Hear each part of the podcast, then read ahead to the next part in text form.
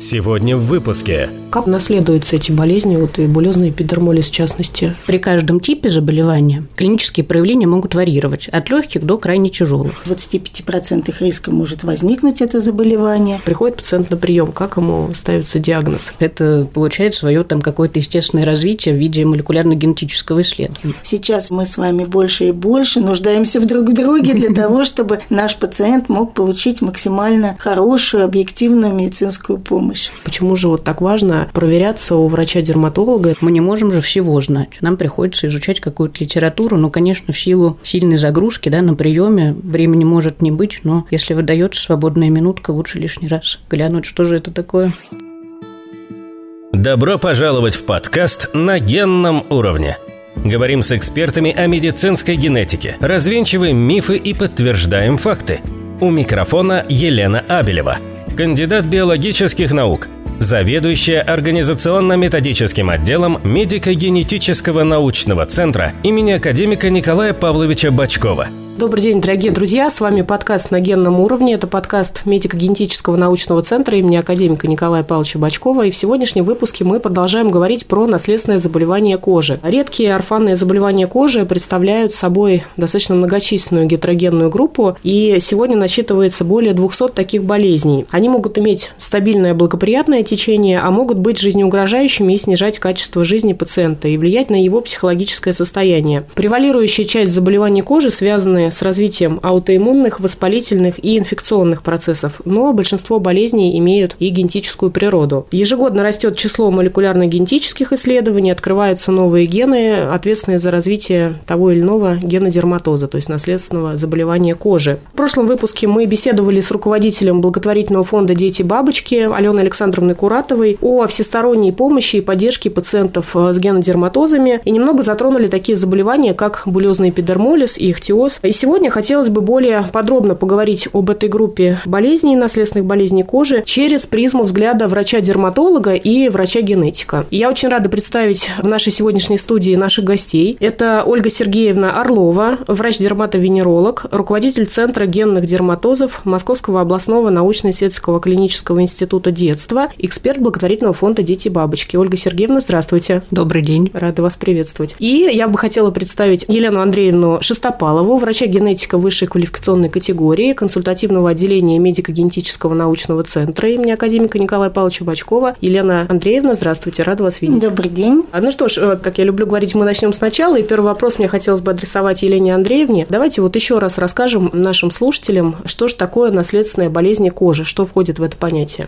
Добрый еще раз день, уважаемые коллеги. Ну, сегодня мы будем говорить о наследственных заболеваниях, наследственных заболеваниях с преимущественным поражением кожи, которые которые носят название генодерматоза. Классификацию, я думаю, мы чуть попозже озвучим, но на сегодняшний день наследственных заболеваний кожи достаточно большое количество. Сегодня уже было озвучено, что их больше 200, но на самом деле огромное количество синдромов сопровождается симптоматикой нарушения изменений на коже, и, соответственно, мы можем говорить даже о более тысячи наследственных заболеваний с той или иной кожной симптоматикой. Но сегодня мы чуть дальше рассмотрим причины возникновения тех или иных заболеваний кожи, но причина этих кожных изменений кроется в изменении в генах, которые отвечают у нас за изменение структурных белков кожи и в связи с чем мы имеем клинические проявления заболевания. Ольга Сергеевна, вопрос основной, наверное, к вам, как врачу-дерматологу. Все-таки вот если мы говорим об этой обширной группе наследственных болезней кожи, я понимаю, что ситуация варьирует да, от каждой клинической конкретной картины, но тем не менее, можно ли выделить какие-то общие вот кожные проявления, которые характерны для наследственных заболеваний кожи? Ну, смотрите, к клиническим проявлениям в большей степени относится повышенная хрупкость кожи, образование пузырей и эрозии, то есть это говорит нам о том, что вследствие генетического дефекта не работает или дефектным является какой-то белок, который ответственен за каркас кожи, то есть за ее структуру. Помимо всего этого, к кожным проявлениям наследственных заболеваний может относиться генерализованная сухость, сухость кожи, шелушение, участки гиперкератоза, допустим, на ладонях и подошвах. Гиперкератоза, давайте немножко для наших слушателей, у нас все-таки научно-популярный подкаст, расшифруем. Гиперкератоз – это обильное наслоение кожи, такие кожные бляшки, скажем так. То есть это ороговение, да? Ороговение повышенное. Я уже даже разучилась по-человечески разговаривать.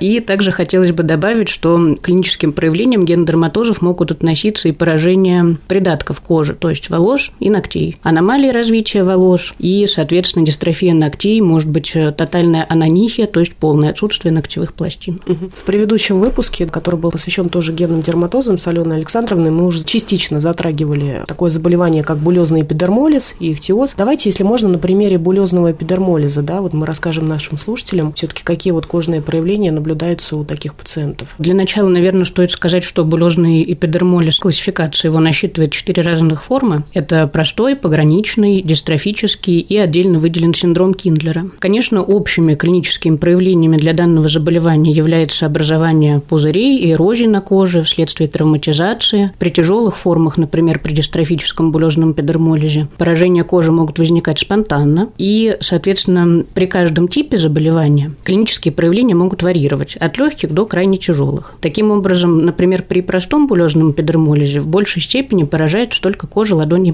подошв. Существует и генерализованная форма простого булезного эпидермолиза. Тут уже поражения будут практически на всем кожном покрове, но регрессировать эти поражения кожи будут без образования рубцовой ткани. Поэтому клинически данное заболевание протекает более легче относительно других форм. А что касается, например, дистрофического булезного эпидермолиза, его проявления могут быть, ну, зачастую бывают уже с рождения. То есть это врожденные аплазии кожи, например, на конечностях, отсутствие ногтевых пластин уже при рождении мы можем наблюдать. И в дальнейшем данный тип заболевания только прогрессирует, э, к сожалению, в большей степени без улучшения состояния пациента. Лена Андреевна, а как вот все-таки наследуются эти болезни, вот и булезный эпидермолиз в частности? Какие механизмы да, включаются? если мы говорим о булезном эпидермолизе, мы всегда должны иметь в виду, что наследуется он разными вариантами, то есть это и аутосомно-доминантные формы, когда в семье может возникнуть впервые данное заболевание. Особая важность имеют для нас аутосомно-рецессивные формы, когда родители, здоровые люди, являются носителями вариантов генов булезного эпидермолиза, а у детей в 25% риска может возникнуть это заболевание. Соответственно, на сегодняшний день у нас есть возможность обследовать э, пациентов, у которых уже есть клинически установленный диагноз булезный эпидермолиз или подозрение на него. Мы можем сделать как э, таргентную ДНК-диагностику, так и делать масштабные исследования, в которых мы будем просматривать все гены и с особым вниманием гены, которые ответственны за возникновение генодерматозов и, в частности, булезного эпидермолиза. Ну, на диагностике мы сейчас немножечко чуть позже остановимся. У меня вопрос к врачу-дерматологу Ольга Сергеевна. А вот все-таки булезный эпидермолиз, он влияет только исключительно на кожные покровы или, возможно, у таких пациентов вовлекаются и другие системы органов? Ну, я бы хотела повториться, да, могут клинические проявления, так как они гетерогенны достаточно, угу. могут быть как легкими, которые ограничены только кожным покровом, так и тяжелыми. И как раз в случае тяжелого течения заболевания мы можем наблюдать осложнения со стороны других органов и систем организма. Наиболее часто такие осложнения присущи как раз-таки к дистрофическому булезному эпидермолизу аутосомно-рецессивного типа наследования, при котором могут развиваться такие коморбидные состояния, как стеноза пищевода, поражение слизистых оболочек, сужение ротовой щели, то есть микростомия, сращение поражение уздечки языка – это анкилогласия, поражение опорно-двигательного аппарата в виде деформации крупных суставов, деформации конечностей, которые сопровождаются сращением пальцев по типу варежки. Нутритивная недостаточность достаточно часто сопровождает наших пациентов, к сожалению. Поэтому, конечно же, это все требует наблюдения и своевременной коррекции. То есть таким пациентам, безусловно, нужен мультидисциплинарный подход и целый ряд специалистов, которые будут наблюдать. Да, в своих докладах, в своих выступлениях мы очень часто пропагандируем то, что данное заболевание, ну, не только, конечно, булезный эпидермолиз, но и ихтиоз, наши пациенты нуждаются в мультидисциплинарном подходе, достаточно большой команды врачей, это должен быть и педиатр, и дерматолог, и гастроэнтеролог, и генетик, конечно же, ортопед, хирург, онколог обязательно, да, в целях профилактики плоскоклеточной карциномы кожи.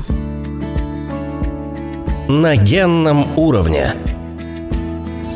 А ну что ж, более подробно хотелось бы все-таки про диагностику да, поговорить. Это такой сегодня немаловажный вопрос. И мне хотелось бы этот вопрос адресовать нашим сегодняшним двум экспертам. Во-первых, начнем да, все-таки с врача-дерматолога, да, то есть те кожные проявления, которые наблюдаются у таких пациентов, приходит пациент на прием, как ему ставится диагноз? Зачастую на самом деле диагноз булезный эпидермолиз уже ставится при рождении. То есть, когда у ребенка имеются клинические проявления при рождении или в первые сутки жизни. То есть в роддоме нужно... уже врач-неонатолог неонатолог, да, в данном случае может э, заподозрить? Врач-неонатолог, естественно, может заподозрить, но помимо всего этого, конечно же, желательно пригласить на консультацию дерматолога, чтобы подтвердить или опровергнуть свои предположения. И в первую очередь мы, дерматологи, обращаем внимание на характер кожных поражений и на анамнез заболевания. Угу. То есть, какие проявления были, когда малыш родился? Была ли аплазия кожи? Где возникли пузыри в первые сутки? Аплазия – это, соответственно, отсутствие. Отсутствие, отсутствие, да, кожи. Где возникли пузыри, если они возникли в первые сутки там, или несколько суток жизни ребенка. Частым таким симптомом, который может нас натолкнуть на мысль об булезном эпидермолизе, является появление пузырей в области пяточки, где берут кровь на неонатальный скрининг, либо в области крепления медицинских манипуляционных инструментов, например, зондов или катетеров. Потому что часто в больницах используют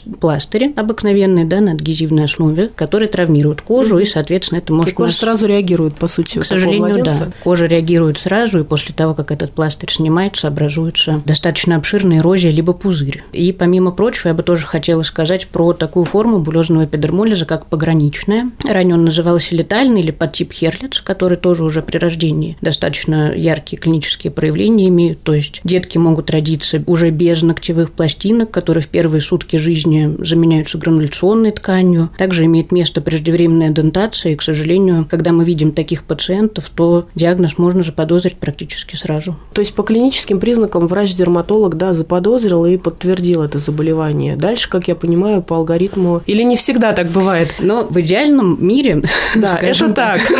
Но, Но на практике все совершенно по-другому. Да, бывают разные, конечно, случаи. Иногда бывает, что в первые сутки жизни, да, дерматолог подтверждает булезный эпидермолиз, потом пациент выписывается, идет на медико-генетическое консультирование, и уже дальше это получает свое там какое-то естественное развитие в виде молекулярно-генетического исследования. Но не всегда такое бывает бывает, и иногда к нам приходят пациенты, например, там в возрасте полутора-двух лет. Редко, слава богу, ну и в возрасте 10 лет бывают угу. пациенты с простыми формами, которые вот столько времени находились без диагноза и думали, что у них просто хрупкая кожа или чувствительная кожа, или мозоли. То ну, есть все таки какие-то проявления были, их что-то беспокоило, да, но они да. как бы, получается, не придавали значения. Да, к сожалению, угу. так и есть. Приходят и подростки, так сказать, за своим диагнозом. Я просто плавно мостик перекидывала к Елене Андреевне. Вот все таки если, да, врач-дерматолог свой вердикт поставил, да, дальше, как я понимаю, нужно подтвердить заболевание молекулярно-генетическими методами, и такой пациент зачастую отправляется на консультацию к врачу-генетику. Елена Андреевна, что же происходит дальше у врача-генетика? Да, вот сейчас уже прозвучала эта фраза очень важная, что вот генодерматозы имеют значительный клинический полиморфизм. То есть иногда достаточно трудно понять проявление это какого-то приобретенного заболевания, атопический дерматит возник у ребенка, или это все-таки проявление наследственной патологии. И, конечно, мы, врачи генетики, мы рука об руку с врачами-дерматологами, потому что нам очень важно заключение, которое пишет доктор-дерматолог, что за элементы у ребенка, да, когда они появились. В свою очередь мы уже тоже осматриваем пациента и будем рекомендовать пациенту ту или иную ДНК-диагностику. Либо мы будем смотреть, ну, так называемую таргентную проводить ДНК-диагностику, когда мы будем смотреть какой-то конкретный ген, мы уже подозреваем называем, и вот э, Ольга Сергеевна уже сказала, что иногда бывает так называемый портретный диагноз, когда пациент пришел на прием и уже знаешь, и все и уже, доктор, принципе, очевидно. И доктор уже знает, какой диагноз у этого пациента будет. А, соответственно, врач-генетик уже точно тоже может предполагать, какой же ген или какую группу генов ему конкретно посмотреть. Иногда бывает ситуация более сложная, да, когда мы подразумеваем несколько диагнозов, и нам нужно проводить вот такой достаточно большой дифференциальный поиск, и тогда мы должны, конечно, думать о назначении пациента каких-то больших панелей, достаточно масштабную проводить ДНК-диагностику. И на сегодняшний день у нас в нашей практической медицине такая возможность есть. И уже проведя такое исследование, установив действительно причину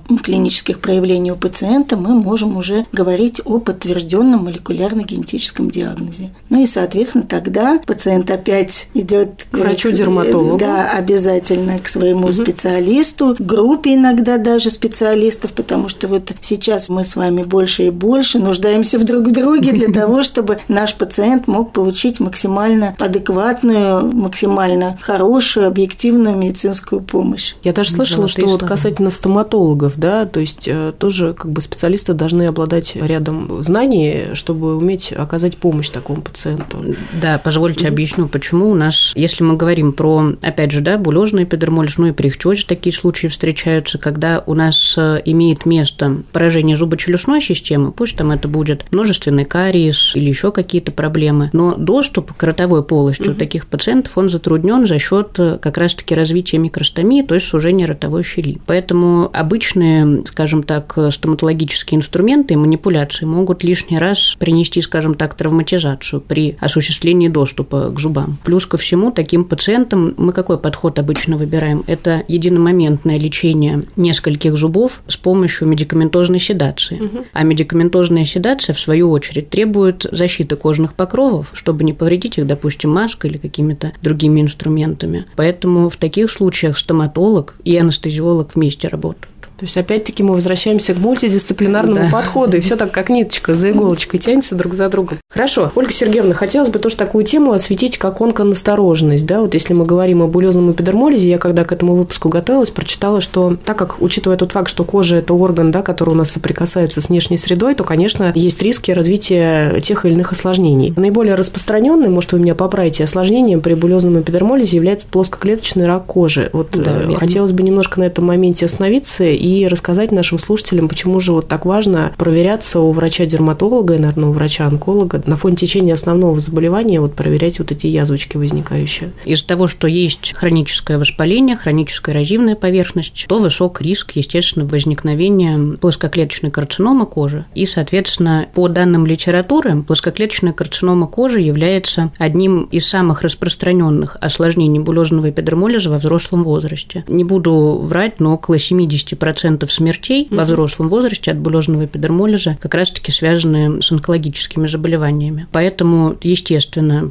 после 10-15 лет пациентам необходимо два раза в год наблюдаться у онколога, но это тоже, опять же, идеальная картина Но мира. это взрослым пациентам, да, соответственно? Взрослым пациентам, но сейчас рекомендуют и детям, потому что, опять же, в литературе встречаются случаи плоскоклеточной карциномы кожи у шестилетних детей. Пусть это казуистика, но, к сожалению, это есть, поэтому мы стараемся, конечно, обеспечить такое качественное динамическое наблюдение за хроническими ранами. И еще хотелось бы отметить, что плоскоклеточная карцинома кожи при булезном эпидермолизе, она достаточно агрессивна и характеризуется быстрым и множественным метастазированием. Поэтому, конечно, требует своевременного лечения, но проблема в том, что ее тяжело диагностировать, потому что по мере взросления пациента они уже не хотят показывать свою кожу. Это же подростки. Угу. Они все равно скрывают какие-то элементы, могут что-то утаить. Неохотно бывает, что и врачам показывают, да, все эти проявления, говоря уж о родителях. Поэтому, конечно, это является достаточно большой проблемой и требует такого щепетильного подхода к пациенту и, конечно же, наблюдения. Вообще любые изменения на коже как бы требуют достаточно внимательного отношения с точки зрения изменения клеток кожи вплоть до злокочисления. Поэтому и как бы другие э, генодерматозы не исключение. Мы знаем генодерматозы, которые текут преимущественно с опухолевым синдромом, да, такие, например, как туберозный склероз. Группа фибро... факоматозов, да, так группа называемая. факоматозов, угу. да, так сказать, и встречаются злокочисления и при этих, естественно, состояниях. Мы знаем такие заболевания, как э, нейрокожный меланоз, синдром Пейца Егерса, да, которые тоже, естественно, обязаны иметь настороженность, если такой диагноз у пациента выставлен в плане злокочисления. И, соответственно, конечно, врач-онколог тоже в нашей бригаде должен быть, в нашей компании, для того, чтобы у наших пациентов пациентов не пропустить осложнения, связанные с грозной историей, как рак и опухолевые какие-то состояния. То есть, опять мы возвращаемся да. к вопросу орфанной настороженности. Да, да, это естественно. Тоже хотелось бы добавить про синдром Коудена, да, который как раз-таки и характеризуется, да, не только опухолями кожи, но и других органов и систем. И тоже рассказать, был у нас клинический случай при КИТ-синдроме, плоскоклеточная карцинома кожи, к сожалению, у ребенка 14 лет. И, конечно, никто и подумать не мог, что в таком раннем возрасте что-то может злокочисляться. И наши онкологи, которые занимаются этими пациентами, они рекомендуют, конечно же, в обязательном порядке проводить всем вакцин профилактику от э, вируса папиллома человека, потому что, конечно же, он играет этот вирус, в смысле, немаловажную роль в возникновении плоскоклеточных А карцином. я правильно понимаю, может, я ошибаюсь, вот вирус папиллома человека, он же вроде как вакцинируются девочки? А, насколько мне известно, и девочки, и мальчики. И мальчики сейчас, тоже да. вакцинируются. Угу.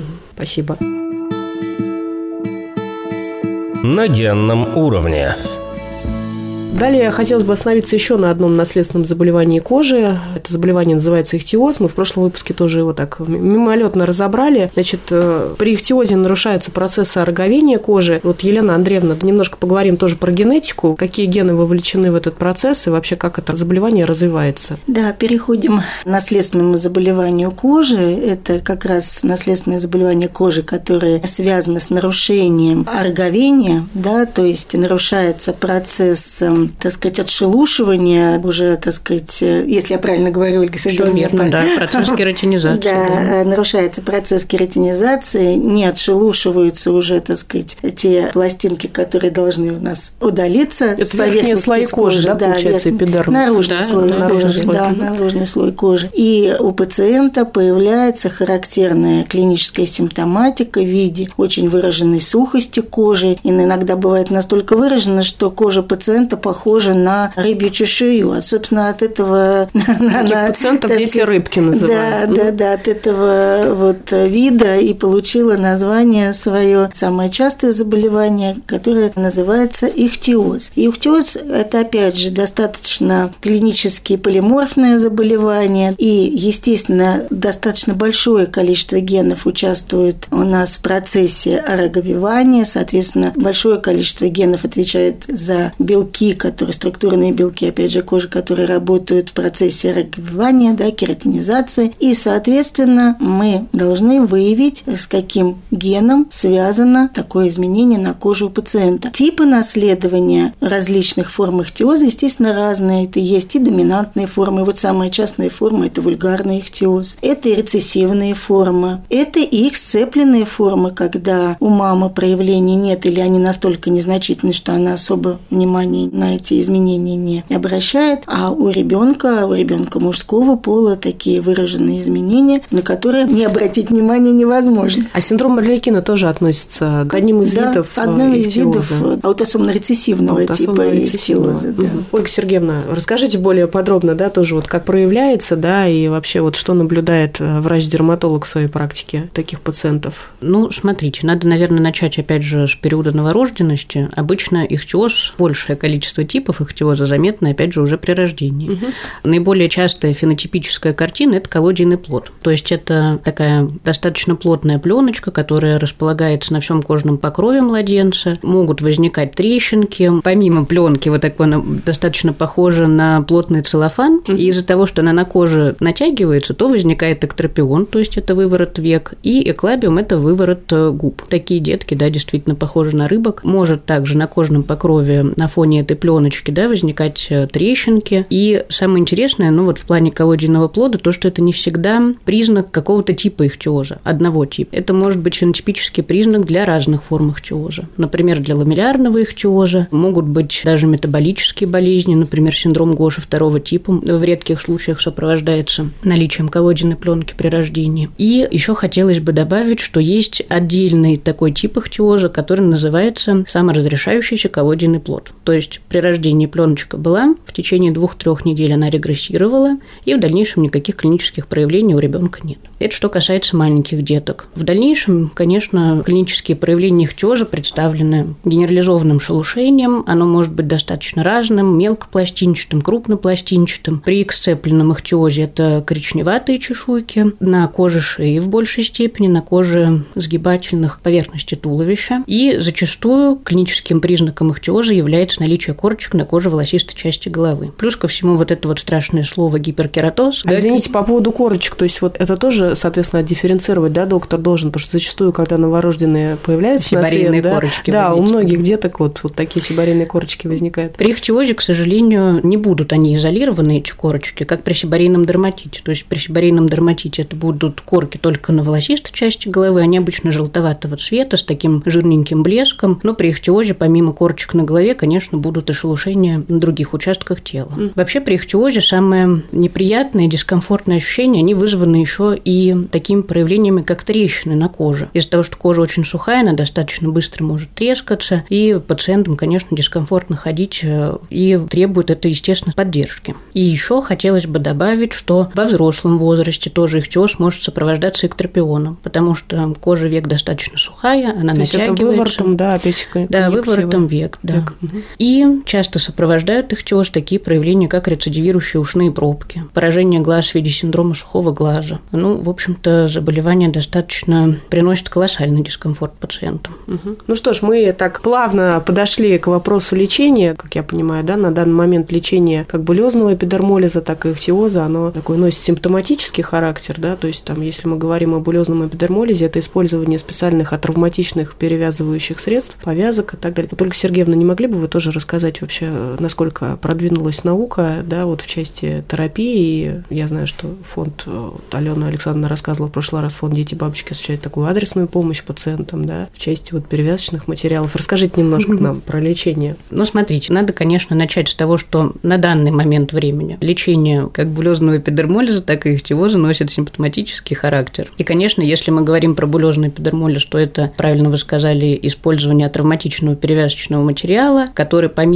того, что защищает кожу от излишней травматизации, но и способствует скорейшей эпитализации уже имеющихся эрозий. Плюс ко всему, я уже сказала, что он используется для защиты перевязочные средства, но также и для профилактики срастания пальчиков между собой. Поэтому, конечно, нашим пациентам перевязочный материал необходим. А что касается ихтиоза, то лечение заключается в использовании увлажняющих средств. Обычно их достаточно большое количество. Это и специальные средства для гигиены, и специальные средства просто для увлажнения кожи. Также кератолитические средства, которые как раз-таки удаляют эти обильные корки с кожи, Расщепляют, да, получается? Да, да, да. Угу. И помимо всего прочего, конечно же, мы стараемся, опять же, вместе с мультидисциплинарной командой назначать нашим пациентам специализированные питательные смеси для предотвращения и профилактики нутритивной недостаточности. И что касается помощи фонда «Дети бабочки», да, у нас есть э, программа адресной помощи, которая заключается в предоставлении перевязочных средств нашим пациентам с булезным эпидермолизом. Но в данный момент пациенты с тяжелыми формами этого заболевания, они обеспечиваются за счет президентского фонда «Круг добра». Перевязочными средствами, да, непосредственно? Да, перевязочными средствами. И прошу прощения, как раз Алена Александровна приводила какие-то колоссальные цифры, я их уже не воспроизведу, средняя, да, статистическая, сколько требуется перевязочных средств в месяц для вот пациента с булезным эпидермолизом. Э, Достаточно там такая внушительная да, цифра это получалась. очень большие цифры, потому что мы в рамках своей работы считали их и в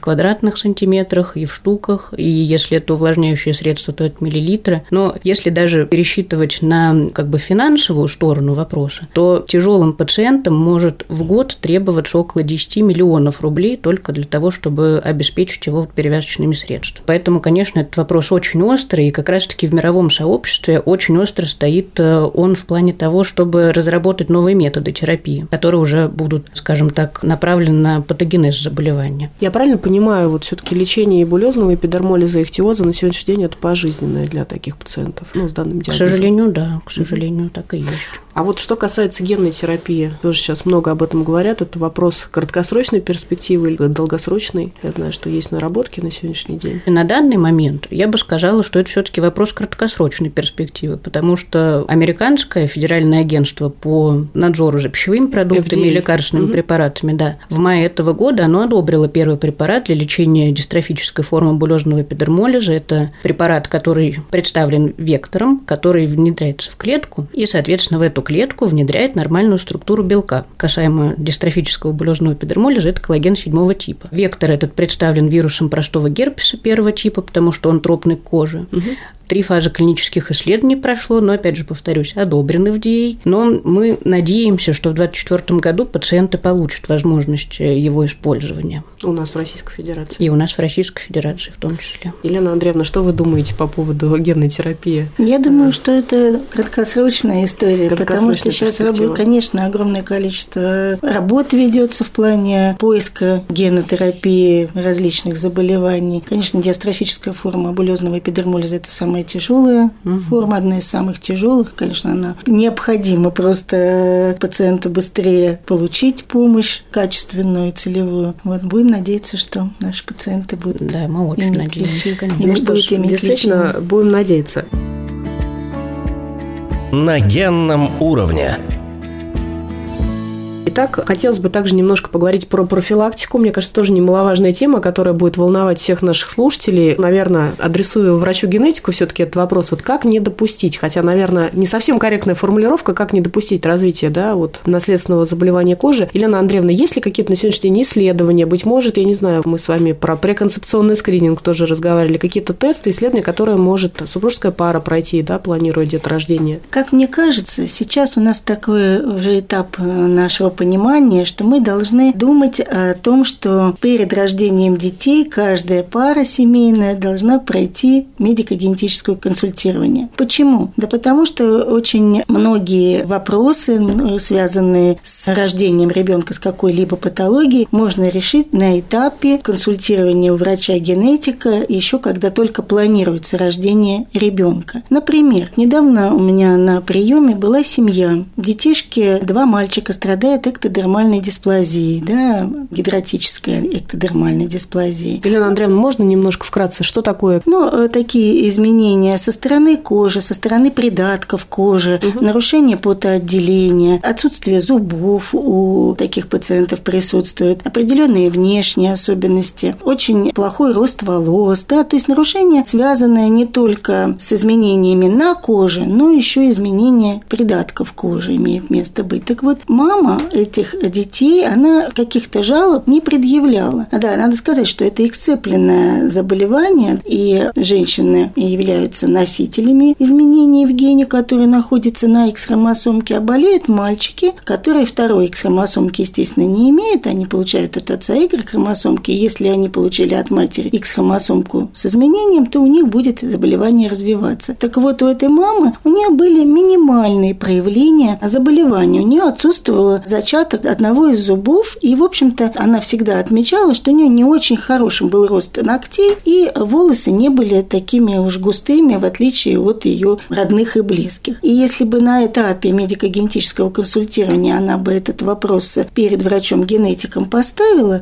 когда еще только планировала рождение детей, то, возможно, мы бы нашли изменения в соответствующем гене и, соответственно, предотвратили развитие заболевания у детей. Каким образом мы можем это предотвратить? Мы, если знаем точно молекулярно-генетическую картину заболевания в семье, то есть мы точно подтвердили наличие изменения в конкретном гене, мы можем, естественно, посмотреть у плода изменения в этом конкретном гене, и, соответственно, семья будет решать вопрос, будет ли она пролонгировать беременность или нет. Или же семья может воспользоваться услугами отделением репродукции, да, и воспользоваться услугой ЭКО для того, чтобы на преимплантационном этапе обследовать эмбрион, да, и, и уже э, произвести да, процедуру да, экстракорпорального да, оплодотворения. Да, да, да, именно так. На самом деле достаточно у нас большие сейчас перспективы в плане медико-генетического консультирования и обследования будущих родителей. Надо не забывать, что есть частые наследственные заболевания, метаболические заболевания, которые тоже протекают с изменениями на коже. Допустим, если мы с вами говорим о таком частом метаболическом заболевании, как классическая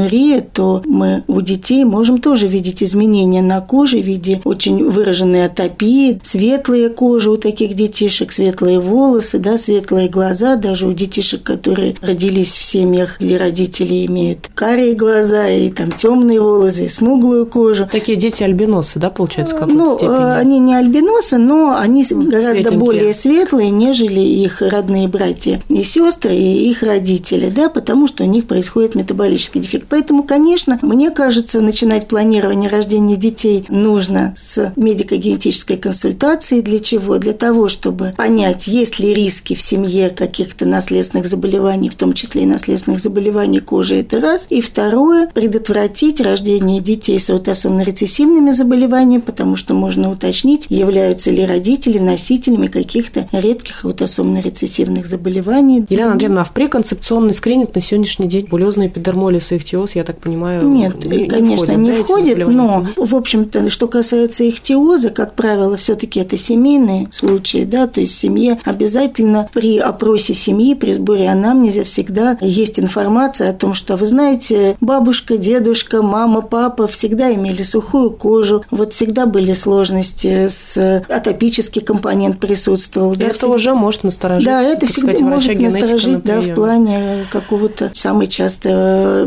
заболевание, как вульгарный ихтиоз, допустим. Можно я, извините, да, да, да, да, добавлю? Просто вот из опыта тоже. Мы когда опрашиваем семью вот именно по анамнезу, обращаем внимание на спонтанные выкидыши и неразвивающиеся беременности, конечно, потому что у нас были случаи, когда в семье рождается как раз-таки плод орликин, ну, как бы, да, действительно, это тяжелое. А орликин – это уже летальный, да, как правило, исход? Или ну, не всегда? в большей степени, к сожалению, летальный, да, угу. потому что такие пациенты требуют достаточно серьезной поддержки, мониторинга электролитов, и дыхательная недостаточность у них часто бывает. И редко, когда они доживают до взрослого возраста, но и такие детки угу. у нас есть. Но просто вот когда семью опрашиваем, то бывает, что родители говорят о том, что да, были неоднократные случаи спонтанных выкидышей или неразвивающихся беременностей. Поэтому всегда на это внимание обращаем. Как раз повод обратиться к врачу генетику. Да, История да, про настороженность. Да. Лена Андреевна, ну вы вот поделились таким интересным случаем. Эктодермальная дисплазия, если я правильно, да, воспроизведу сложное название. Ольга Сергеевна, наверняка в вашей практике тоже встречались, так сказать, богатые в вашей клинической практике различные, может быть, ультраредкие заболевания кожи. Может быть, если что-то интересное есть, вы тоже поделитесь, расскажете нам. Из последнего сильно как-то на меня повлиял этот случай, когда обратилась мама с ребенком. Ребенку 5 лет и девочка. И предварительный диагноз у них был множественные бородавки, которые смутили меня немножко, потому что они обследованы вдоль и поперек у иммунолога. И мы, когда говорим о бородавках, в первую очередь думаем, естественно, об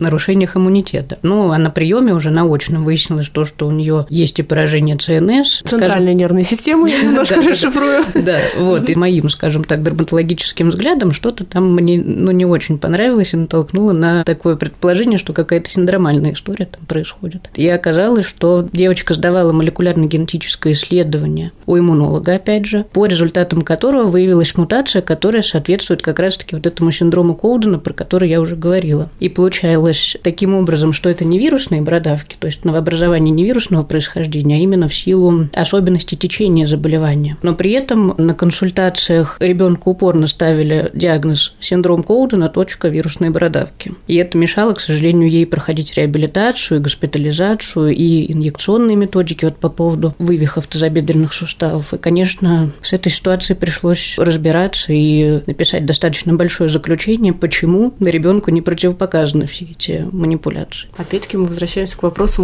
мультидисциплинарного подхода и насколько важен да, вот взгляд через призму как и врача-дерматолога, и генетика, и, я так понимаю, офтальмолога, да, и в данном случае да, травматолога-ортопеда, да, получается? Да, да, то есть там, ну, есть... достаточно большая команда уже наблюдала угу. на тот момент ребенка. Ну вот как бы с дерматологической точки зрения не смогли разобраться. Но я еще хочу добавить то, что врачам то, что никогда не стыдно что-то спросить или почитать, потому что мы не можем же всего знать. Нам приходится изучать какую-то литературу, но, конечно, в силу сильной загрузки, да, на приеме времени может не быть, но если выдается свободная минутка, лучше лишний раз глянуть, что же это такое. Особенно если это связано с элементами на коже.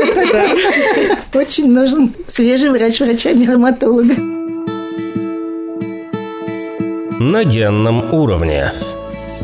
Ну что ж, Ольга Сергеевна, у нас есть такая, Елена Андреевна, постоянная рубрика в нашем подкасте «Мы не изменяем традициям», и в этот раз, в которой мы развенчиваем мифы и подтверждаем факты. И вот мы собрали с нашими коллегами сегодня шесть, на наш взгляд, таких наиболее распространенных в нашем обществе мифов касательно заболеваний кожи. Если можно, я адресую вам да, эти вопросы, а вы уже с позиции доказательной медицины попытайтесь на них mm-hmm. ответить. Значит, миф номер один. Таким одним из устоявшихся предубеждений является тот факт, что кожные болезни – это признак как заболевание внутренних органов. Так ли это, Ольга Сергеевна? Это не так. Но в качестве пояснения хотелось бы добавить, что некоторые заболевания и состояния со стороны внутренних органов, конечно, сопровождаются изменениями на коже, но это не сто процентов случаев. Ну, в медицине известен такой термин, как печеночные ладони, как бы, да, такие симптомы, которые действительно они есть и неоспорим. Просто такой миф очень любят э, употреблять в рамках угревой болезни. Тут бы я, конечно, не согласилась, потому что угревой болезни, например, патогенез совсем другой. Угу, то есть не так. Елена Андреевна, следующий миф я хотела бы с вами подтвердить или развенчиваем мы его. Булезные эпидермолиз и ихтиоз являются заразными заболеваниями? Нет, конечно. Булезный эпидермолиз, ихтиоз – это наследственные заболевания, связанные с изменением в конкретном гене. Проявление клинические – это проявление работы этого измененного гена. И, соответственно, никак не может быть заразным для кого-то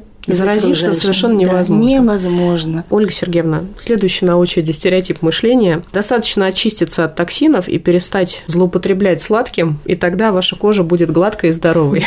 Так ли это? Мне кажется, очень женщины многие вот как-то верят все таки этому мифу. Да, одно время, мне кажется, до сих пор это очень распространенное такое понятие. Но на самом деле это не так. Конечно, опять же, если мы говорим про изменение кожи, то лечение они требуют местного, да, и в зависимости от того, какая причина этих изменений, изменений, которые может установить врач, не нутрициолог, не нутритерапевт какой-то, или, извините, если я кого-то обидела, но, конечно, на приеме у дерматолога устанавливается диагноз и, соответственно, используется местная и в некоторых случаях системная терапия. Четвертый стигматизированный подход. Прыщи пройдут, когда вырастешь, выйдешь замуж, женишься и так далее. Тоже вот к вопросу, да, о заболеваниях кожи. Ну, на самом деле, прыщи пройдут тогда, когда вы начнете правильно ухаживать за кожей и, опять же, использовать лекарства лекарственные средства по потребности, которую установит врач. врач-дерматолог. Да. Миф номер пять. Загар вреден для кожи. Или все таки полезен? Или в каких-то определенных количествах? Ну, про загар я бы сказала, что он не полезен. Опять же, многие говорят о том, что загар полезен для того, чтобы была выработка витамина D, но это, к сожалению, или к счастью, не так. Но загар вреден в плане того, что он вызывает фотостарение и изменение меланоцитов кожи, которые, конечно, влекут за собой риск э, развития меланомы и других новостей образования кожи. Ну и последний миф, номер шесть, предубеждение номер шесть, родинки не нужно трогать и удалять. Родинки трогать лишний раз, конечно, не надо,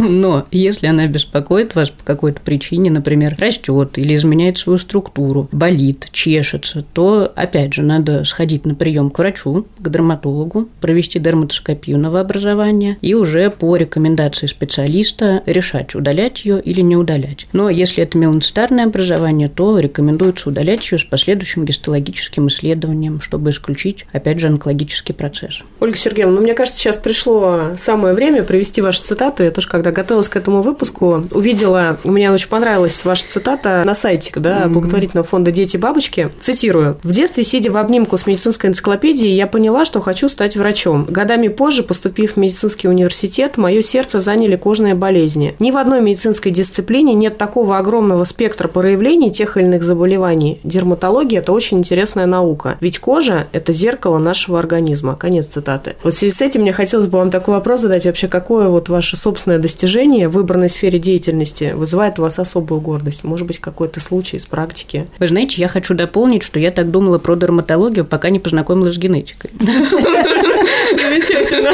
Вот, потому что меня, конечно, поразил спектр генетических заболеваний, но на самом деле, возвращаясь к вашему вопросу, я бы, наверное, хотела сказать то, что, вы знаете, вот есть такое мнение про дерматологов, что в основном это только кожа, атопический дерматит, псориаз, ничего страшного такого нету, а как оказывается из практики, то, что кожные заболевания имеют не только большой спектр проявлений со стороны кожи, но и со стороны внутренних органов, потому что те заболевания, которыми я сейчас занимаюсь в рамках работы в фонде «Дети-бабочки» и в рамках работы в Центре генных дерматозов, это, конечно, совсем другая дерматология. И это даже больше не дерматология, а необходимость э, каких-то получения новых знаний в плане других специальностей. И, конечно же, это очень интересно. Я очень благодарна судьбе, что так получилось, что я всесторонне развиваюсь в этом смысле. Елена Андреевна, ну и последний вопрос, который мне хотелось бы тоже вам адресовать. Вот как вы считаете, с точки зрения медицинской генетики на сегодняшний день вообще, какое будущее да, вот в области терапии, диагностики, диагностики генных дерматозов.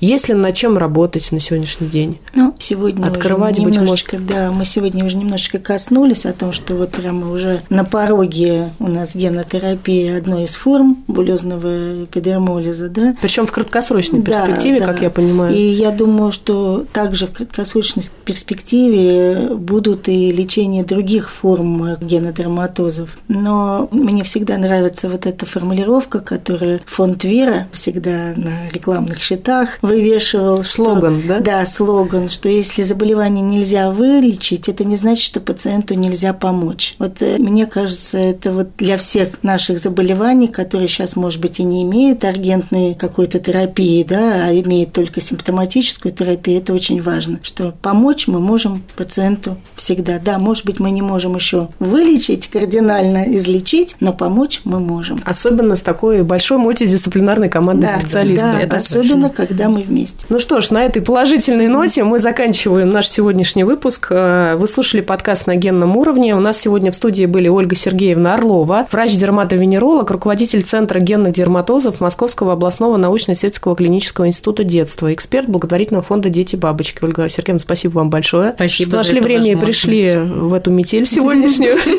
И у нас сегодня в студии была Елена Андреевна Шестопалова, врач-генетик высшей квалификационной категории консультативного отделения медико-генетического научного центра имени академика Николая Павловича Бачкова. Елена Андреевна, спасибо вам большое. Спасибо большое. Вы слушали подкаст на генном уровне. Пишите и задавайте вопросы на почту генсобачка.меддефизген.ру. И мы в очередной раз благодарим студию КВРК за запись данного выпуска подкаста. Большое спасибо. До свидания. До свидания. До свидания. Слушайте подкаст на генном уровне в Apple Podcasts, Google Podcasts, Яндекс.Музыка, Сберзвук, ВК, Overcast и на других стриминговых платформах.